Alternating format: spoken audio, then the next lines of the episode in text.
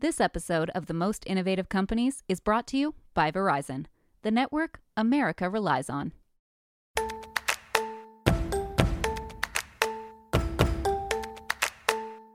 I'm Yasmin Gagne, I'm Josh Christensen. and this is Most Innovative Companies.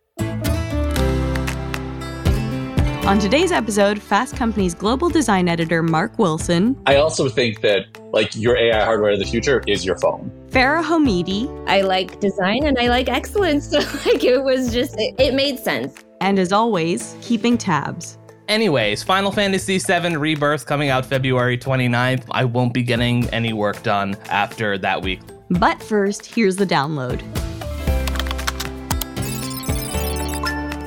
The news you need to know this week in the world of business and innovation. The European Union is investigating TikTok. Specifically, they are looking into whether TikTok's current design can help keep young people safe on the app.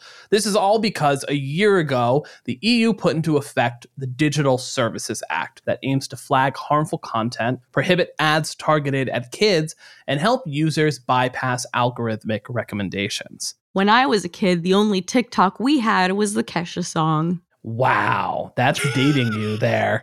Straight up mill- millennials. I thought you were going to make like a AOL Kids reference. That was kind of where I was came onto the internet during in the ear- in the mid to late 90s. AOL Kids?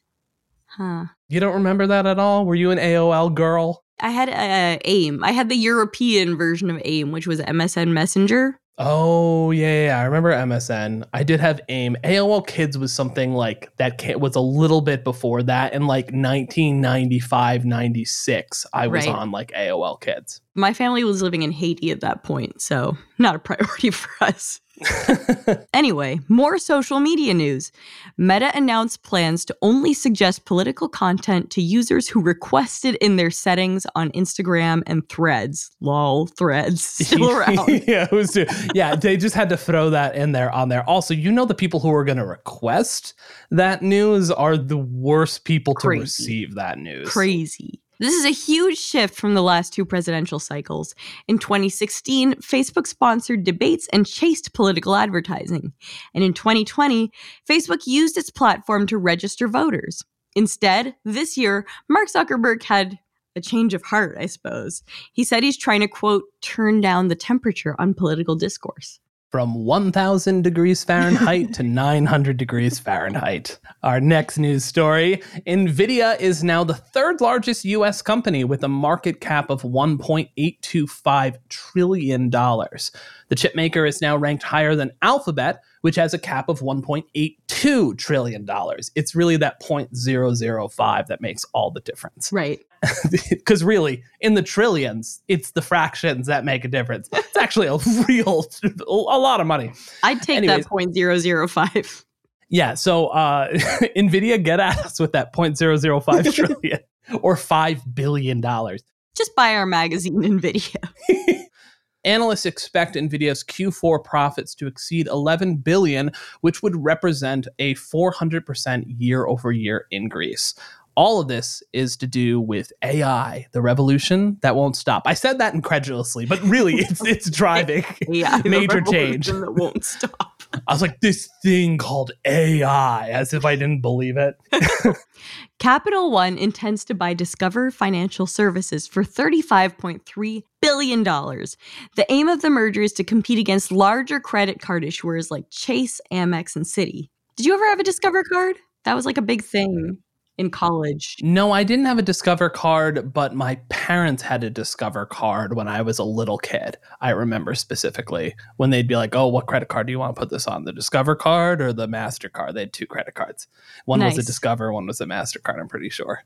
And the credit card numbers were. I'm kidding. Yeah. And finally, the vibecession. Yes, vibecession may be coming to an end. Look it up. Americans seem to be feeling better about the economy. The University of Michigan's monthly consumer sentiment index marked a third straight month where optimism has grown. I feel like everything still is really expensive. Feels really expensive. It's still expensive. Not me being a vibecession victim. exactly. Real victim of the Vibe sesh. And that's the news you need to know today. So, Josh, what is your latest and greatest beauty purchase? So, unlike most uncivilized men, I actually do care about products and and Really? I moisturize my skin. I do try to like take care. You do have great skin. You have great skin. Thank you, thank you. That means a lot to me. I do, I do try to like take care of my skin at least as much as I can. But like, I'm a bald man. I have a beard, as is such with white guys in podcasting. do you apply your face products all the way on the top of your head? Like, where do you decide where to stop? I moisturize my head after I, I shave my head every time. So I, I do shave with a razor. So that's something that I do. But the biggest thing that I've started doing recently is using beard oil because like I feel like my beard gets very like scratchy and mm-hmm. uncomfortable sometimes. And beard oil really makes a huge difference. I don't do any specifically. What brand? What br- Speci- Josh? This is your chance to be an influencer. It's Beard Club for Men that I use. it's it's just a delivery service. It's specifically jojoba oil. It makes a difference. I, I do care about that quite a lot. And also it moisturizes the beard, which is a huge pain because beards can get really, really uncomfortable. Yeah, ingrown hair is total nightmare. Huge thing. What about you? Have you made any big beauty purchases recently? So I actually have. I want to shout out two people. As some people know, I had an operation and then I was on bed rest for a long time in January. And then I was like, I got to get my shit together. I need to like feel better. And I embarked on a journey to do that. And I got a facial with Sofia Coppola's facialist. I saw this on your Instagram story. Again, follow us on Instagram at the Joshua Chris at Yazzie G. Yep, at Yazzie G, uh, Kristen May Lee. And she somehow cured my TMJ. She did like this amazing What? massage inside my mouth, which is nuts. That's crazy. yeah, they put like rubber gloves on them. It, anyway, I'll just say it worked. It was amazing. And then I got my brows done. You may know from reading some pieces I've written in the cut that I do care a lot about eyebrows by Diana Augustoni. They both work out of Onda Beauty and Tribeca. I'm not sponsored, but I love them and they've changed my life. And they both recommended some products that I've been using. I've never gotten my eyebrows done. I have very delicate eyebrows naturally. You do have very I see I have the opposite. I have like big brown girl eyebrows. yeah, no, I have I I don't know. They they're like becoming like drag queen eyebrows uh, to a certain extent now. They're just thinning. Uh they're out there. But we'll be talking more about beauty later because you have a really great panel discussion coming up later in the episode. But first, we're actually going to talk a little bit about AI hardware. January was a big month for AI hardware, and we wanted to go over some of the biggest devices in tech out there at the moment. To help me dig into all this is Fast Company Global Design Editor Mark Wilson. What a title! Welcome to the show.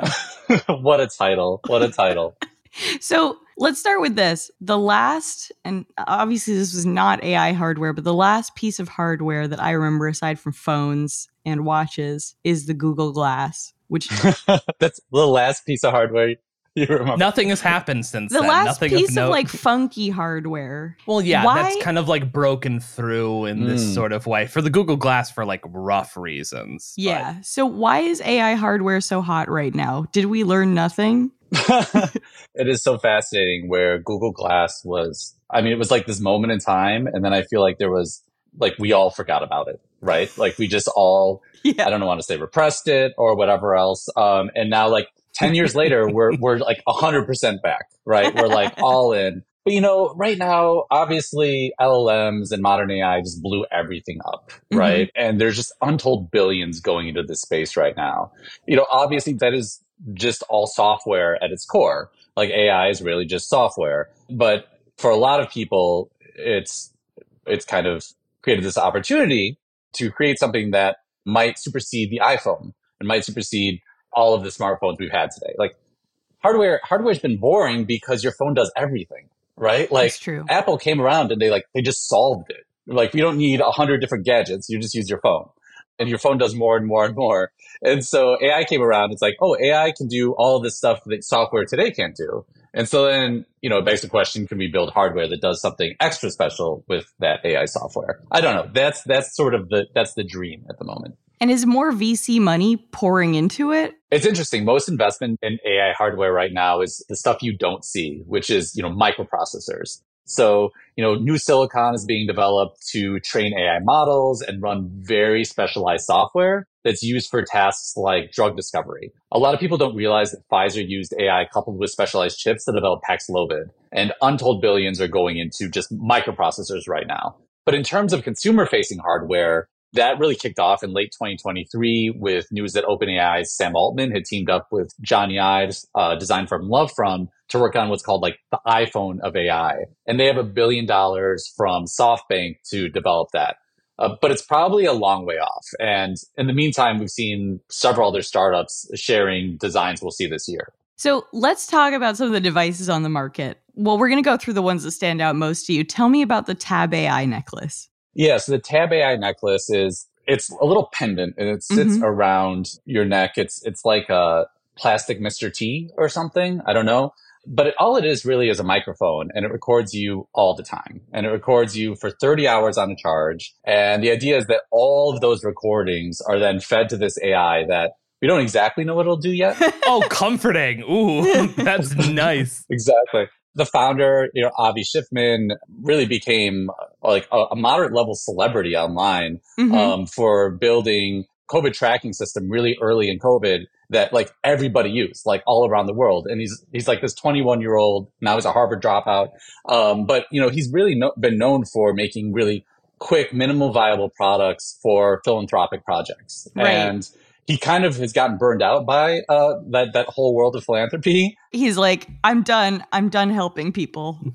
I'm done helping people. No, I mean, I, I think I, am done. I'm done uh, trying to help people in this sector. Might be how he, right. he positioned it. But but yes, I mean, you know, he, he did sort of walk away from that to you know to try to become you know the next big Silicon Valley inventor for sure. Mm-hmm. So he's working on Tab it's really hard to say exactly where it'll be beyond this necklace, right? Like, yeah. it's a necklace. He, he imagines one day everybody will wear it, but you know, what will you do with if you had all of your conversations recorded ever? Like, what, what does that really become? It'd like relive all my darkest moments. You know, when you're like in bed and you're like, why did I say that thing? now you can go back and like, listen yeah. again. It's the 4 a.m. insight machine that's like, no, you should, you were right. You shouldn't have said that.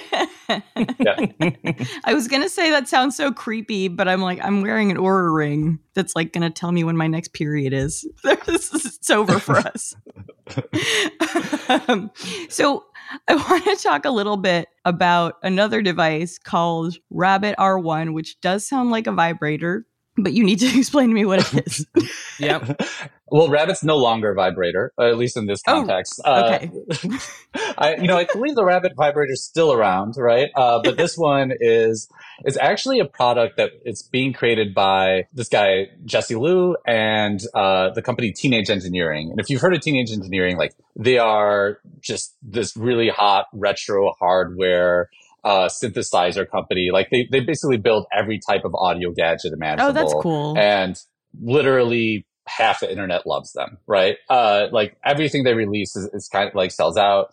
And, and so the rabbit itself is, it's basically a walkie talkie for talking to AI.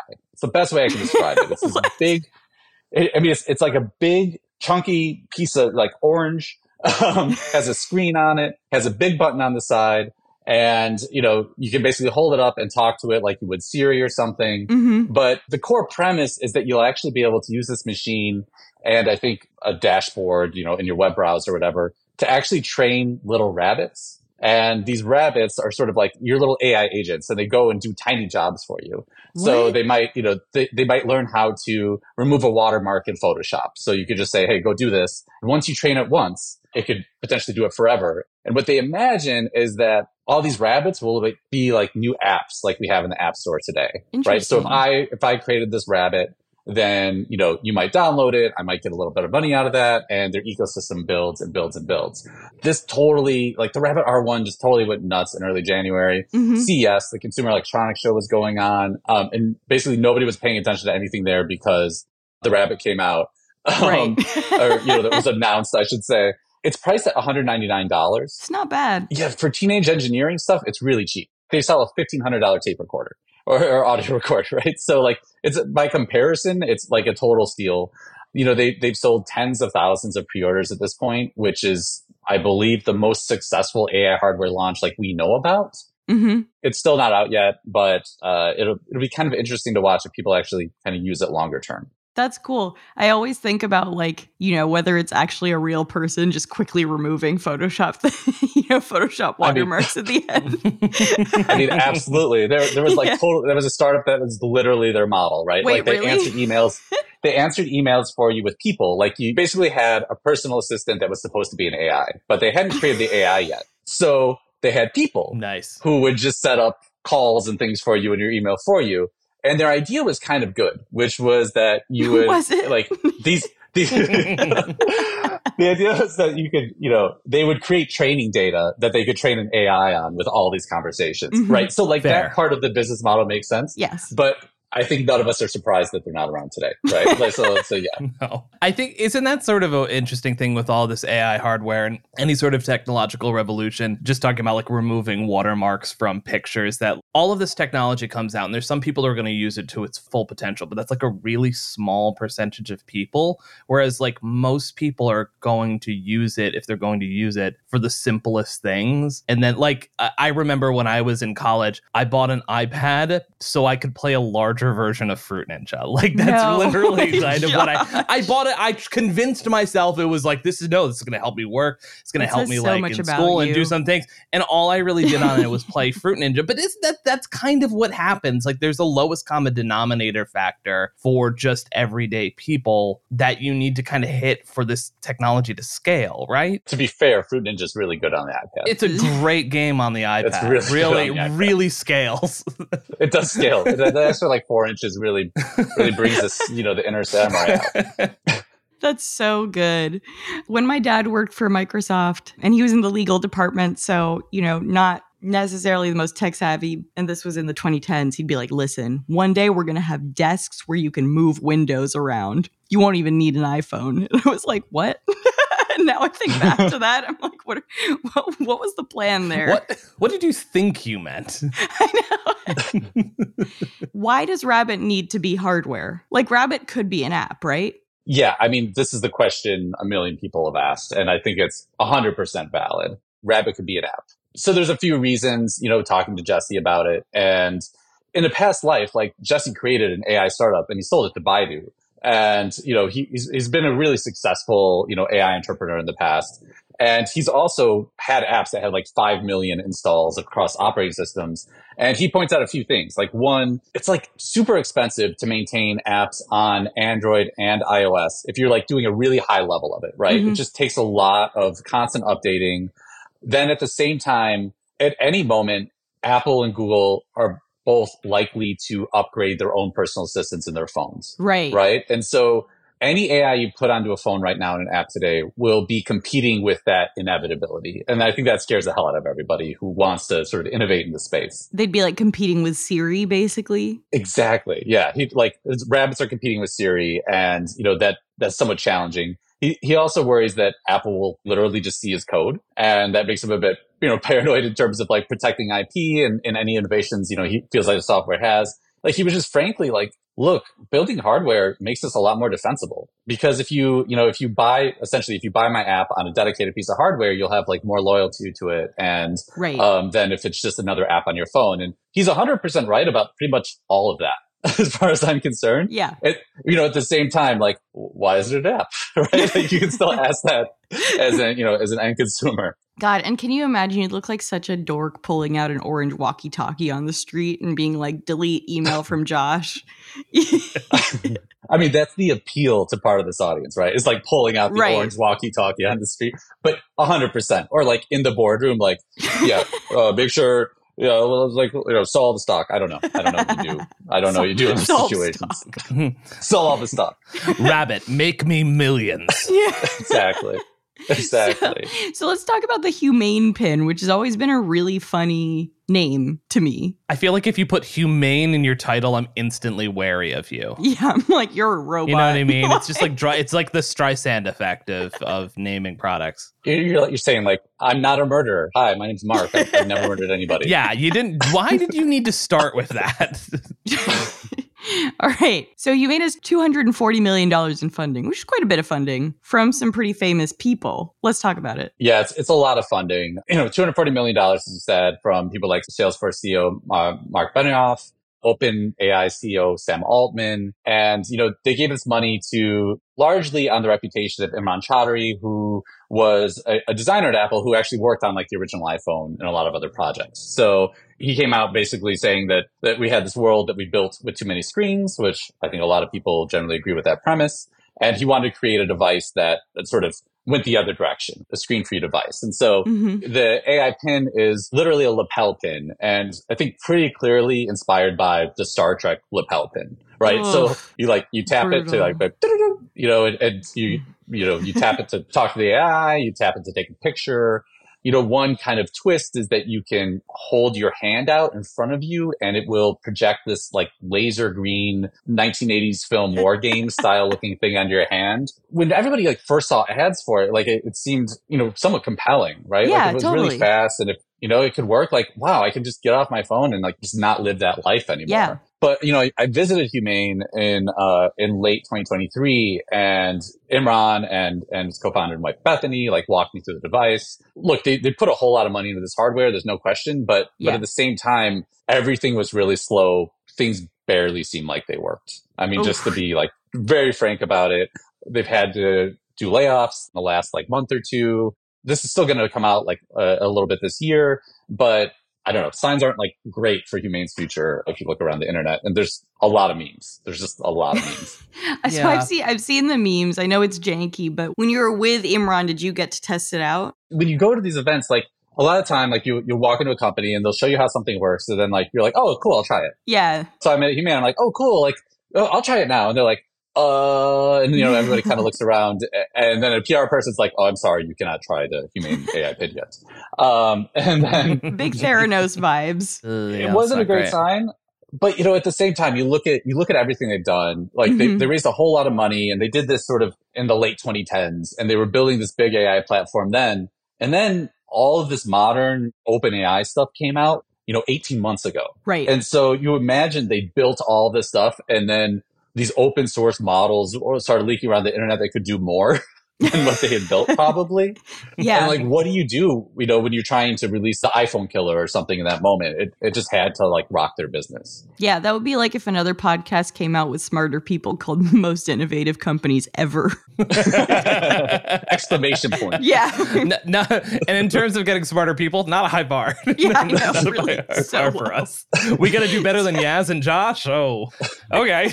That's fine. But you know, I, the, the humane pin's also been in fashion fashion, right? Like Naomi Campbell's worn it. They've done a big marketing push around it. I mean, it, yeah, it debuted at Paris Fashion Week during the Coperni show on Naomi Campbell. It's like where they choreographed, you know, some really amazing moments. And so seeing the company faceplant now is pretty shocking. Like it, it's yeah. actually like if the pin fails, this will this is like one of those historic Silicon Valley failures for sure. Oh, yeah, that that's tough. I mean, smart move for them to play. It's kind of excited about them to face plan. I mean, it is a smart move to make it part of because I think this is always like the stumbling block with a lot of wearables is that it needs to fit into like fashion culture as well because it, that's important to a lot of people. So it is a smart move to market as Diane that. von Furstenberg had a fashion show where everyone wore Google glasses.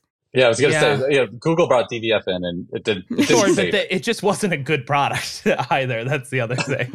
so I think we have to talk about the uh, the sort of elephant in the room here, which is the Apple Vision Pro. Talk about sleek, uh, not noticeable design. It just blends in. I've said it before. I'll say it again. The minute Josh wears an Apple Vision Pro, I will slap it off his head. you will. I, I just like. I can't I want to cut that. to. You know, cut to like you never taking it off, Josh. Right? Just like it's always on. Oh like, my god! I'll be that guy coming out of the cyber truck, just like. and it's just me playing Fruit Ninja. yeah, you haven't tried Fruit Honestly, Ninja. Honestly, Fruit Pro. Ninja on the Apple Vision Pro it would be sick. I actually think it, I think it exists. I need to fact check that. That's so funny. But, but, I think I, I think I think you can actually demo it. Yes, I need to do that. I'm gonna walk in. Hiya, sha. So, Mark, have you worn the glasses? I have worn the glasses. Sick. Do you have neck problems because of it? Because it's a pound and a half. It's not insignificant. I have neck problems for writing tens of thousands of stories on my laptop. That's um, but, true. But yeah, that's not real. from the Vision Pro yet. I tried it. It is heavy. Like it's heavy on your head, but it's not like a crazy weight on your head, right? Like I, I think it'd probably be tiring over time or whatever, but I don't know that's the biggest problem with it, right? Like I think the the like the larger challenge for Apple is what will you do with it? How long do you want to wear it to begin with? Do you really want to wear it for hours on end anyway? And, and things like that rather than like the actual weight of the device, et cetera, right now. Because I don't know if like making this thing two ounces or three ounces lighter is, is really what's, what's going to make a billion people buy it, right? Yeah, it just needs to look cooler. So when you're in the Vision Pro, your eyes are, are your mouse. Is that right? Yeah. So it's basically like the best analogy I have because you're really looking at a screen, right? And the Mhm. screen is somewhat of a cross between virtual reality and augmented reality. And so it's almost like living life in your car's backup camera or something. Like you see the world, but it's not quite perfectly one to one. And then yes, uh, like a big window pops up with apps and all that's very familiar because it's like very related to your iPhone's design language. You just look at anything, you know, you want to click and then you tap your fingers together and your fingers could be like anywhere because the Vision Pro has literally like, I don't know, 20,000 cameras on it. I have no idea. Yeah, now for our audio audio medium, Yaz was putting two what her index was like, fingers on both hands like this together, which is the which is I think what all boomers would do and the way that people text like looking back. But what Mark meant was like thumb and forefinger tap tap. When I was a- Yes. When I was a kid, if I like hated someone in class, I'd like look at their head, you know, and squash and squish them. like a grape. Yeah, Yeah. that's a classic. It's a grape squish. Yeah, It's that's what squish. that's what they call it. so you No. grape swish, you don't ET phone home. Like it's I'm an idiot, guys. That was really so stupid. Anyway, honestly when the next generations are like Gen uh what's the one before Gen Alpha, Gen Alpha. is like all into the glass. We're gonna be what boomers are today with our technology, going like, oh, I got my Apple Vision Pro, I got like the and uh, clicking their fingers together. That's what we're gonna do. Does it give you? Because this happens to me whenever I wear an Oculus headset. Does it give you motion sickness? I didn't get any motion sickness in it. What Apple has done well is just like refine the hell out of everything as much as Mhm. they can. Yeah. So it's like it's super responsive. Everything's very polished, you know, with within certain lanes. I didn't really get motion sick at all, but at the same time, like you're like half in the real world and half in half in their world, uh, half Mhm. in you know the computer essentially. There's even a little knob you can twist and like fade the world out or bring it back in. And for some reason, they did like just a lot of work around like proprioception and just all sorts of tiny things uh, that I think stop you from vomiting everywhere Yeah. all the time. In terms of using it day to day, I know you had a demo where you disassembled an F1 car and you met a dinosaur, which, look, not everyday experiences. like, hmm. what what could you use it for in your job? What Apple did, I think, very, very cleverly is they they've already integrated it with like your laptop and other things. And so if you use a MacBook and you put on a Vision Pro, your MacBook screen will can become like a, a giant a giant screen over your MacBook. Got it. basically what I call a sports bar UI is the big sell right now, which is that you can put apps and screens like all around you everywhere.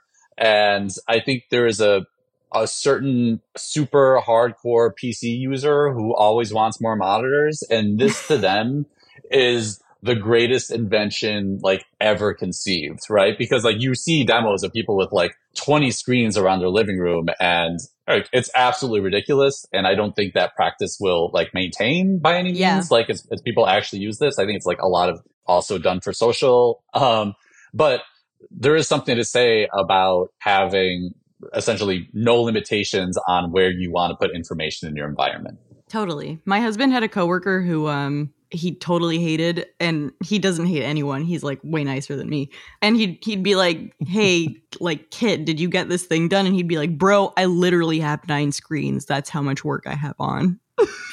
it would be like, "Did you complete the task?" that's a that's a Vision Pro user. yeah, exactly. exactly. I just need three more screens and I got this. I got Yeah. this down. love that his his logic is the more screens I have, it means the more work I do. That's, Like, that's what I mean. It would be like Correlation doesn't equal causation. Fruit Ninja on one screen. I've got Daily Mail articles up on my nine screens reading all That's of all it is. It's all just things like Tom Hanks is looking old now. How did that Yeah. happen? But from the Daily Mail. I was just I was just gonna ask, are you literally using the Vision Pro right now? And then I realized you don't have anything on. No, your you look like a human. Yeah, rather than Yeah. like a weird blob, blob like. I mean, we do need to do Dead an spouse interview. memory. Oh no. I don't know what to call their their avatars. yeah, this is that. The f- future of digital legacy is really kind of going to amp up with these sorts of things. That's ultimately where I think is that no one will die for you. I mean, they'll still die, but you can just hmm. recreate them with this humane app and the all the things that are recording you all the time. You can just create AI generated versions of your loved ones after they pass away, and you can see them on the Apple Vision Pro and It's a interact very with them poignant and, yeah. Black Mirror episode about that. So, Mark, we've sort of gone through a bunch of big AI hardware innovations. Some are going well, some are not, but it's still kind of unproven. What do you think is the future of AI hardware at the moment? Look, my thought on this is that nothing we're seeing t- today, right, is what we're going to be using in five and 10 years, right? Like we haven't seen like the iPhone of AI or whatever that is yet. But I do think there's a strong parallel if you look to how smartphones, you know, were developed, which is that like we had a decade of just weird phones, right? We had like, we had the Motorola Razor. We had Don't talk like, about the razor like that. no, I mean, the, the, look, I, I, I was, I was at Motorola for their anniversary. It was like amazing. I talked to all the guys who created it. It was like fantastic. Um, but you know, you had the Razor, you had the Sidekick. You know, you just had like all of these experimentations with form. In the Matrix, they had like that phone that like had a bottom that popped out, and that was like a big reveal in the Matrix, right? And the iPhone came around and just like nuked all of that, and now we all essentially use the exact same device sold by different brands. I think it's reasonable to think that, that something very similar will happen with AI hardware. I also think that like your AI hardware of the future is your phone, right? Like for the next five years, I, I do think whomever like builds that layer, whether that's that Siri layer or whatever else, to really be a step more responsive and intelligent will just like add so much utility to people's lives because Apple already has all of your apps and stuff, right? Like Google already has Yeah. all these connections. You know, starting from scratch is enticing because none of these companies have any product debt. Like they don't have to maintain all of these other, you know, pieces of the puzzle that mess up their UIs. But yeah, like 100%, I think like in the near future, AI hardware is literally just your phone. You're like, we talked about all these inventions, but like, let's be honest. To wrap up a five hour conversation, uh, it's your phone. We're going to take a quick break, followed by my conversation with Starface president Kara Brothers, Volition founder and CEO Patricia Santos, and beauty entrepreneur and makeup artist Fara Homidi.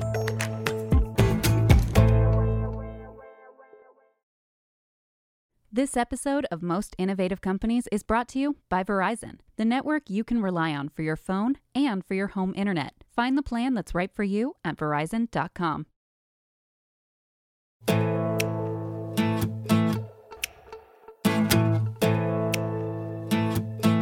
In 2022, the beauty market, defined as skincare, fragrance, makeup, and hair care, generated approximately $430 billion in revenue. Today, beauty is on an upward trajectory across all categories. We're talking to Kara Brothers, the president of Starface, which makes those star shaped acne patches that are so popular with Gen Z on social media. Patricia Santos, the founder of Volition Beauty and a VC, who works with influencers to launch products for their audience, and makeup artist and luxury brand founder Fara Homidi, whose lip compacts have become a must have fashion accessory. We're trying to understand how the beauty industry is changing as it grows. I started the conversation by asking Kara about how her company connects with Gen Z on social media. So, Starface at its core, of course, is really about uh, flipping that acne experience completely on its head. You know, something that was uh, can be pretty sad or isolating for most people, or at least pretty annoying, where you want to kind of turn your Zoom camera off or cancel the date or etc. We decided to just like put some fun into it, change it up completely and make it a moment to kind of like show yourself and accessorize your outfit. And that has really lended itself really well to social media, of course. So our customers and our community take a lot of pride in their looks that they make with our patches and then post it. It started off in COVID, so a lot of people are at home posting their look, mm-hmm. but now you see people out in the world. And so I feel like our, our connection point on social media is kind of driven by our audience posting how they feel and, and how they're deciding to show up with their patches. Patricia, prior to starting Volition, you worked as a VC in the beauty space. That's right. And beauty is an unbelievably saturated category. There are new brands popping up every single day. What are some ways you see companies kind of breaking through the noise? It's getting harder. It's getting mm-hmm. harder. I think I started investing in beauty back in 2005. So it's oh my been, gosh, so pre Instagram. Pre Instagram, I was investing in beauty before Sephora was a thing, when women were still buying beauty products from um, department stores. Remember that? Let me say, that was like a cursed time. I was in middle school.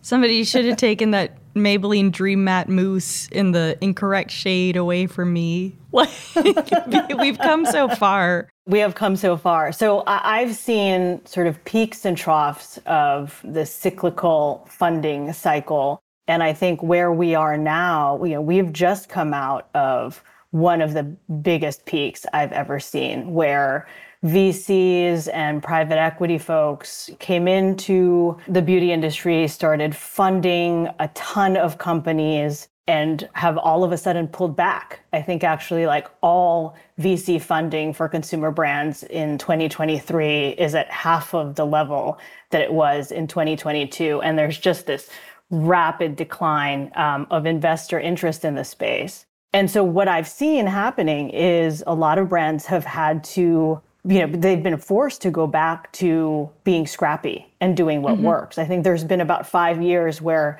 it was just about chasing growth not caring about tax overestimating lifetime value just investing investing in top line and not really caring about building profit.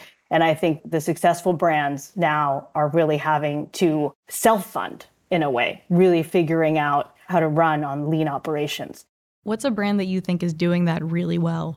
So we work with a lot of brands.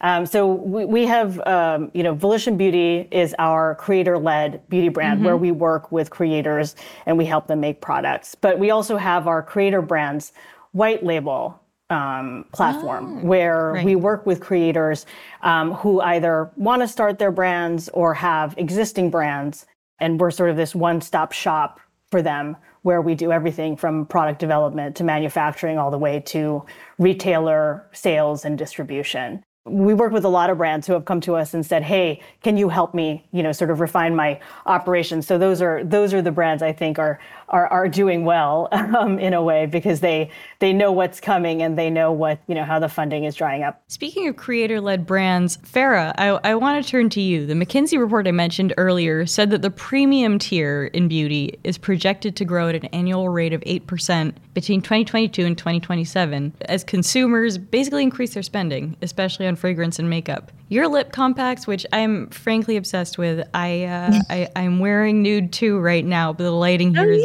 bad, and, and I don't do it and I don't do it justice. Yes, you do.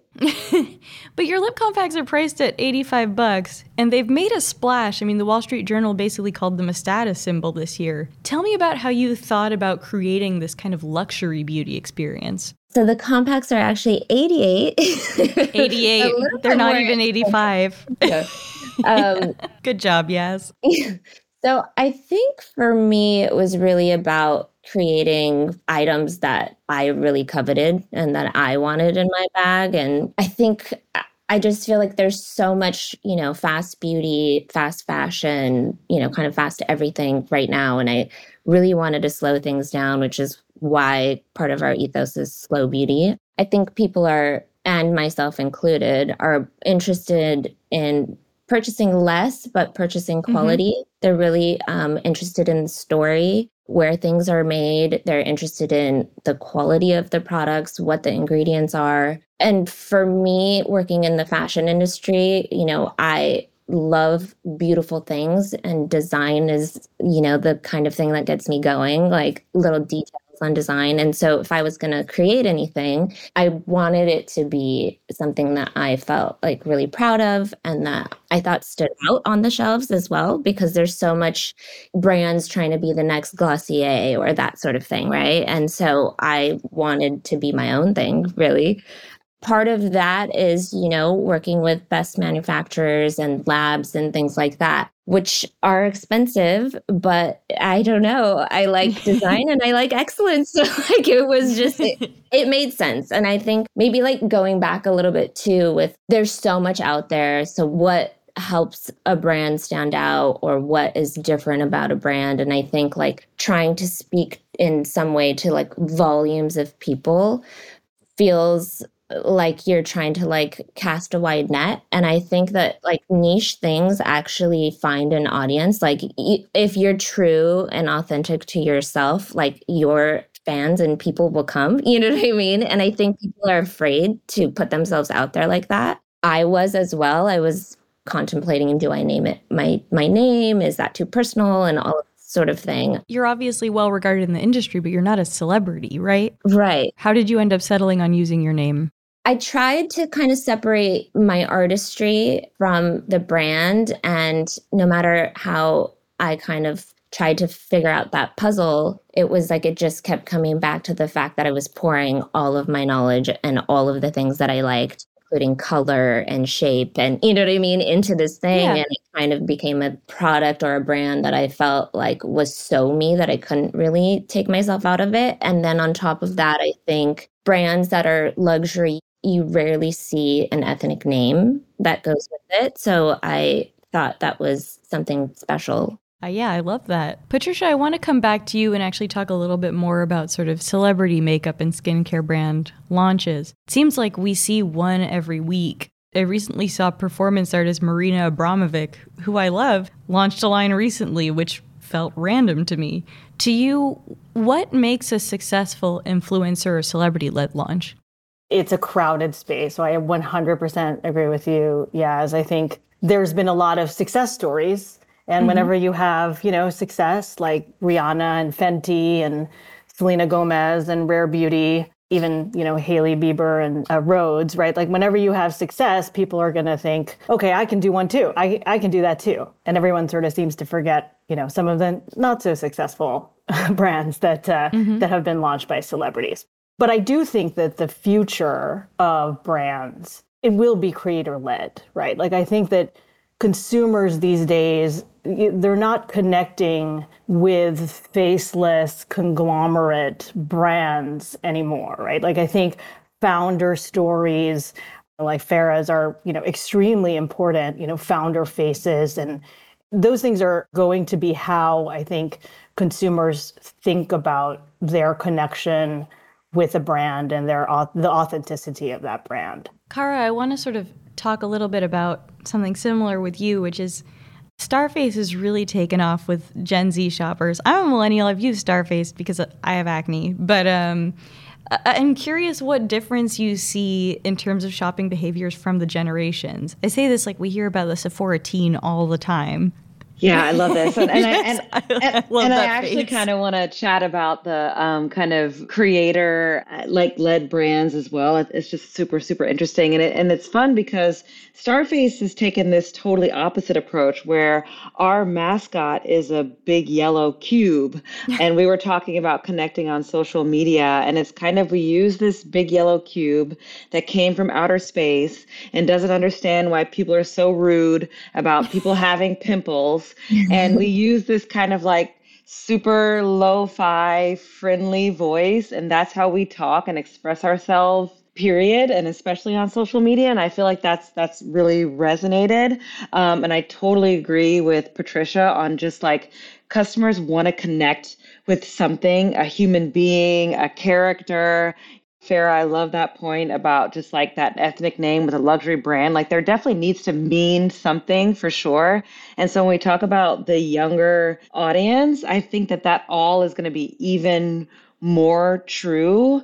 And at Starface, we are noticing that customers are getting younger and younger. And, and I'm sure that's not new, but it's it's something that I've noticed in my 3 years leading the company. And what we're learning is that young people are actually entering to beauty partly because of the fun of the industry, you know, mm-hmm. because of how it makes them feel, because it can be a stress relief on their long days as well. And so I feel like that's our job as brands is just to keep that authentic as an overused word but what does it mean to be a part of what we're building and projecting that out and i think that really resonates with young people that makes total sense for me i've given my cousins starface right?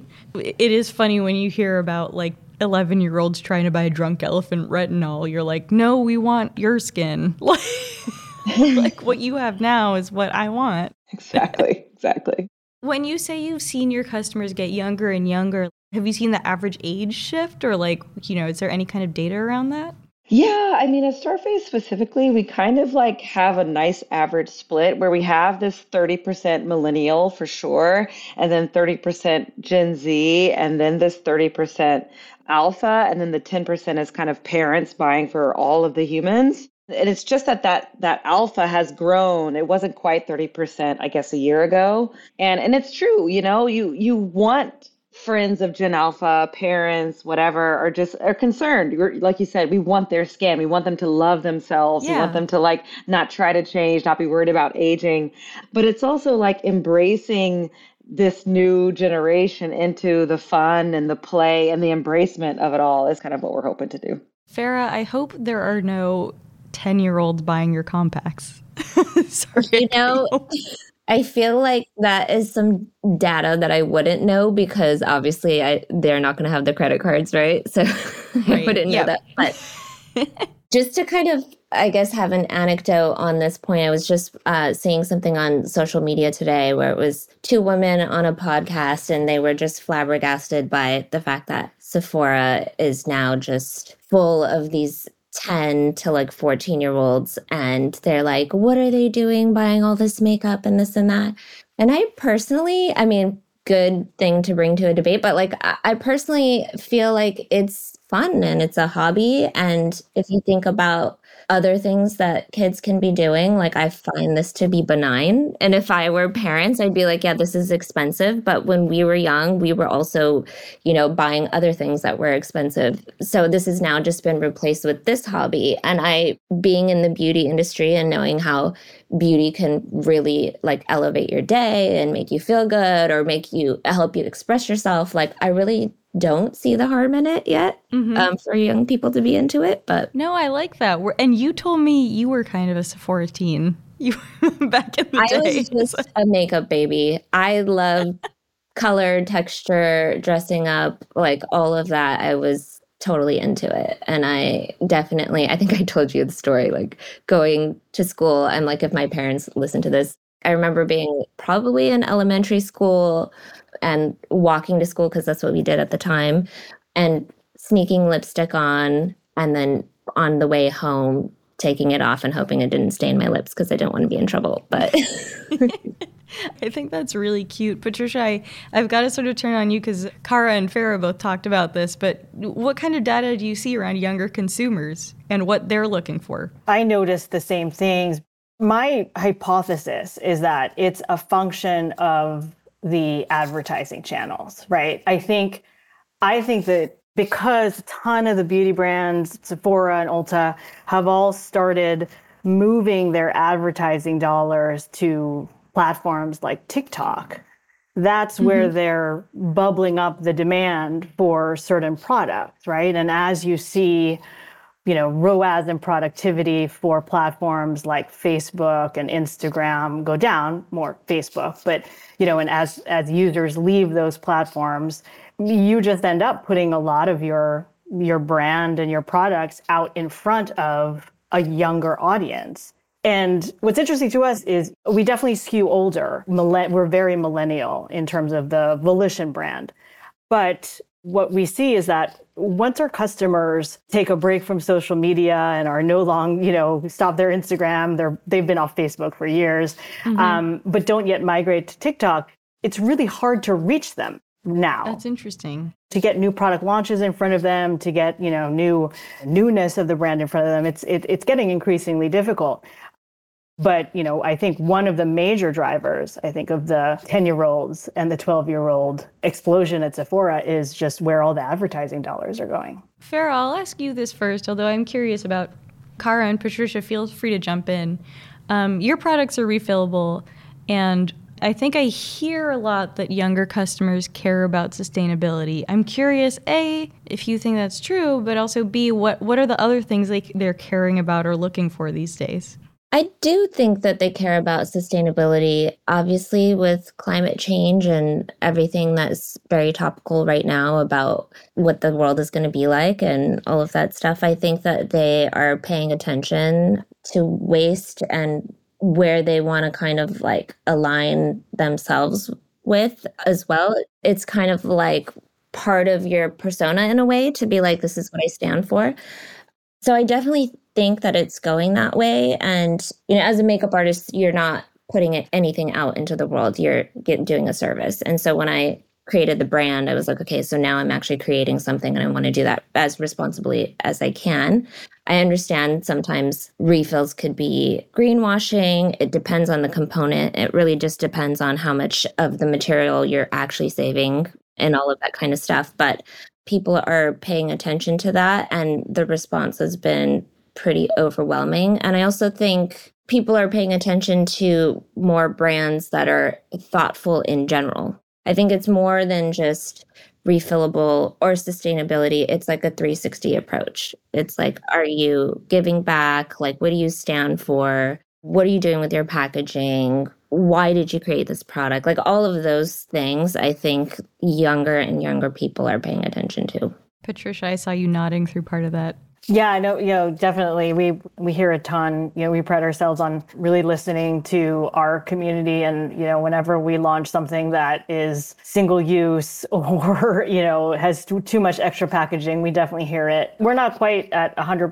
recyclability, so, you know, we we are definitely trying to get there and we've migrated all of our packaging to be more sustainable, et cetera. So, I think customers will be patient with you as as a brand as long as you're showing the effort and you know the sincere sort of mission to get better um, mm-hmm. that's what we found at least Kara, what do you think sort of emerging consumers are looking for or consumers are just increasingly looking for from brands? I don't have a ton to add on that. I totally, they're certainly watching out for sustainability, probably like the over indexing on like influencer kits and making sure that there's not a bunch of plastic for sure. But I think right. that they're just looking for like a brand something that fun. means, yeah, yeah, something that means something to yeah. them, cuts through the noise in some way or another, honestly.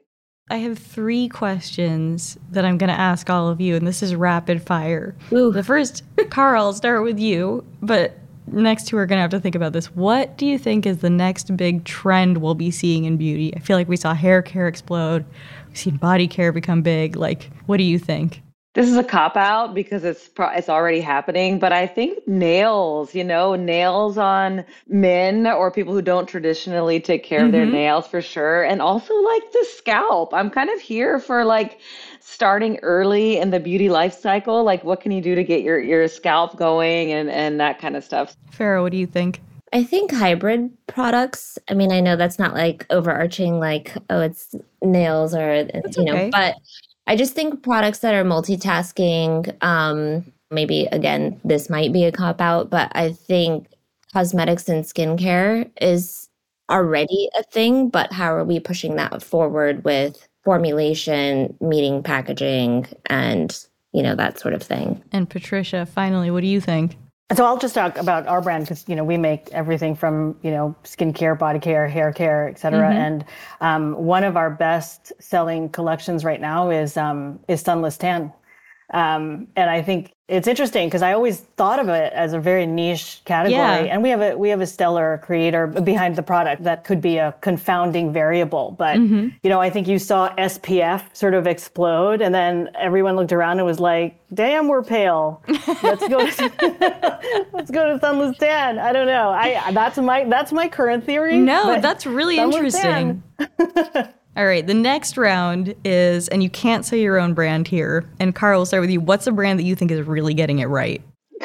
I have to say something super random, like No, um, do it. Uggs or Crocs for me. I mean, no offense to those brilliant brands, but I feel like a couple of years ago I was just like, oh, why? And now I'm like, oh, cool. And it's just kind of like there's something about the way that they have remained good businesses, but also have re-entered the conversation.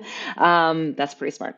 I was talking to a middle school teacher friend of mine who was like, the amount of sprained ankles I see because of kids wearing platform Uggs is like you have no idea. Gosh, platform. That's a good one. Yeah, for sure.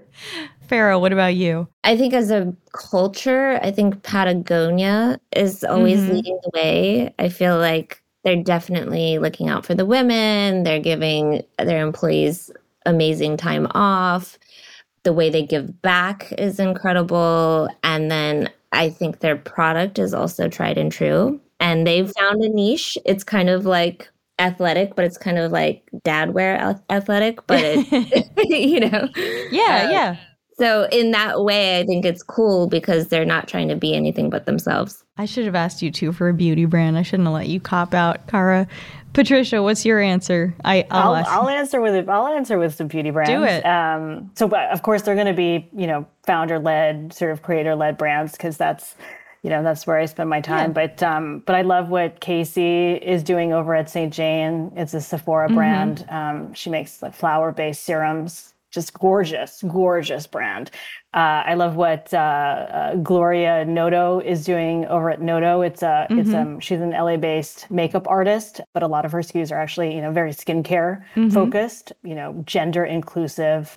It's it's just one of those brands that you know what it is when you see it. You know, you just it, it she has a very very unique voice. So I like that. So my last one, and this should be pretty. This is like fun and easy for you guys. What is your favorite product from your brand or or can you preview a new one that is coming out soon and tell us about it? I wish so much I could preview something that's coming out, but I will not do that. I'm a big yellow fan. So Big Yellow is our hero SKU. It's the yellow cube that's coming from outer space, our mascot, and it houses our hydro stars and it's just cute. I mean, we were talking about like design. We took a lot of inspiration from makeup when making this, and it's just, it feels really good in your hand. It's got a mirror so you can kind of check yourself out, and it's fun and, and silly, so it makes me happy. Fara, what about you? I also don't know how much I can say, but I'll do my best. So, one of the things that I'm really known for in the beauty and fashion industry is this sort of kind of like raw yet sophisticated skin that I do. And it's it's almost like if you look at these images or you look at the runways, you imagine they just look like they came out of a spa or they're not really wearing anything, right? But somehow they look affected. And so in the past, as a makeup artist, it's taken me using a little bit of this and mixing it with that. And I like this texture, but then it doesn't have the shade range that I want. Or this has the shade range, but it's not the texture that I want. So now I need to mix some moisturizer with it, you know, and all of that sort of thing. And so I wanted to create a, a complexion product that was complexion considerate, that I think has a beautiful range that um, fits a wide range of skin tones, and that you could get this finish with this one product all in one place, and that you can kind of customize your finish. Very exciting. It's revolutionary. There's nothing like it out there, and I'm really excited. Patricia, I've got to ask you, what's your favorite product that you make and why? Sure. Um, so my favorite product um, is actually one of our best-selling products since I think we launched it in like 2019. So it's it's mm-hmm. it's been around a while. It's the Snow Mushroom Water Serum, which is just this super super hydrating serum that it's somewhere between like an essence and a serum. So it's a very mm-hmm. very soft liquidy texture which i like. I, I don't love stickiness when it comes Gooey, to serum yeah. unless i'm like wearing a full face of makeup. So so i just love how it feels and and how hydrated my skin feels afterwards. So um, that's one of our best selling serums. I think we sell one every two minutes. So it's a great product. And then in terms of you know products that are coming out like you know we're very open about what we're launching. We have yeah. on our website page called the lab where all of the products that we are pre-selling with our creator partners that are on there. And what I'm really excited about is we have about four hair SKUs that are coming out soon with different creators. That category I'm excited about because we're taking all our expertise from skincare and then applying it to the scalp. All right. Well, thank you all so much for taking the time. I feel like I could talk to you forever. I had so many more questions, but uh, appreciate it. Thank you. Thanks, guys. Thanks so much, Yaz.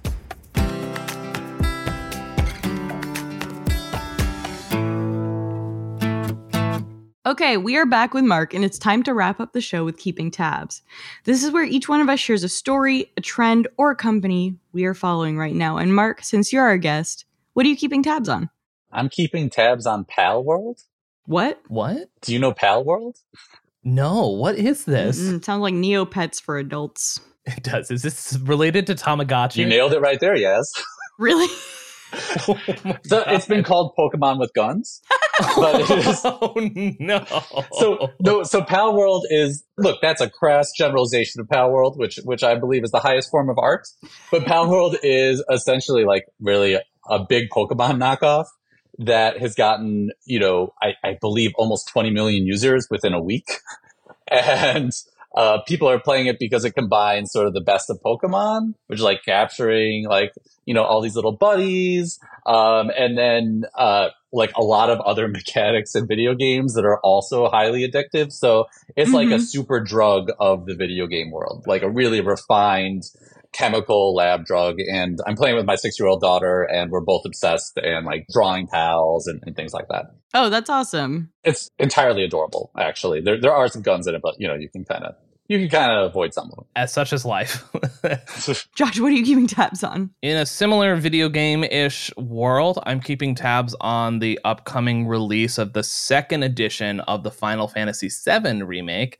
Uh, this one's called Final Fantasy VII Rebirth. For those of you who aren't video game fans, Final Fantasy VII was a PlayStation game from 1997. It's one of the most like seminal video games in any sort of gamer's life, especially for millennials of my age. It was one of the first real video games that I like played and completed and loved. It's an awesome game. The first edition of the remake was really, really fantastic. It's been three and a half years since the first one, uh, since the first edition of the remake came out. And so I'm really excited to play this new version of it. Yaz, did you ever play? Or are you a video game person? Or Mark, did you ever I play? wasn't. I I had a Dance Dance Revolution. okay, Oh, cool, yeah. cool. They did like Yeah, karaoke amazing. on my PlayStation, but that was sort of the extent of it. Do either of you play Baldur's Gate? I do not play Baldur's Gate. I do play Baldur's. Yes. My husband gets stoned and plays Baldur's Gate every night, and I'm like, this needs to still like this is like not healthy. like we need to. the new Baldur's Gate is supposed to be like i- like the best edition yet. So I hear. It, so I haven't gotten around to it though. you know, you but- can grab you can grab a controller. I think it supports up to two No. players playing No. together. No, Mark, Mark, I'm too cool. I don't think I don't think you're up with the times. Video game culture is mainstream culture, yeah. So you're out of the loop. You're the uncool one. Whatever, guys. Anyways, Final Fantasy VII Rebirth coming out February 29th. Um, I won't be getting any work done after that week. So uh yeah, you might have a co-host guest in instead of me. But Yaz, what's your keeping tabs? So I've I've brought her up a couple times. In fact, I brought her up on our recording yesterday.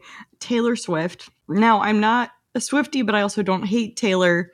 I do think she did one incredibly lame thing though. There's an awesome college student. One, just one. No, she's done a bunch, but like there's a college kind of a student- brand of like cool, like like being kind of a uh, uh, loser. affable but a little cringe. You know what I mean? yeah no but that i don't mind my thing is there's a there's this college student who basically figured out how to check flight logs and has like made a website to track the comings and goings of her private jet which is Oh, I like public like information Yeah, just like a but I still don't know. like that. well now she's trying to sue the college kid for like uh, I, I think like Oh. Elon Musk literally had the same narrative happen to him like a year ago. Yeah, Really? I'm pretty sure Kind that was amazing. happening. I think Someone was tracking Elon Musk's private jet. when you hear Elon Musk suing this guy, you're like, what an asshole. Then Taylor Swift, it's like, I don't know. She does need her privacy. Like- exactly. Exactly. like, No, I think it's I I ridiculous that see she's it. suing some sort of like this person instead of just like politely being like, "Hey, can you stop?" and like starting there. Yeah, also sorry, if you're gonna fly a private jet around and like pollute that much, like it's fine. It's not like you're getting off the private jet into crowds. Like it's not. I don't know. This is a whole. We can go into the. getting- How would You know what I mean? It's not like you're in a secure place when you land, and then it's that's a whole. I don't Yeah, know, it's fine. I don't think it's that big of a deal. I don't think it's something you need to sue over. Yeah, don't sue a college student also. Yeah, and don't sue Olivia Rodrigo either. Is that a thing? Yeah. For, Okay, we got a uh, we got a sidebar yeah. about this. That's a sidebar whole thing. No, it was about like IP of like the if a song that Olivia Rodrigo wrote that was like too close to a Taylor Swift song thing. It's like music IP law is a whole thing. This stuff actually happens all the time. oh, is this the thing that Vampire was about? Think so, yeah. Anyway, Or maybe not vampire, but another one. Sorry. Anyways. that's it for most innovative companies. Mark, thank you so much for joining us. Yeah, thanks for having me.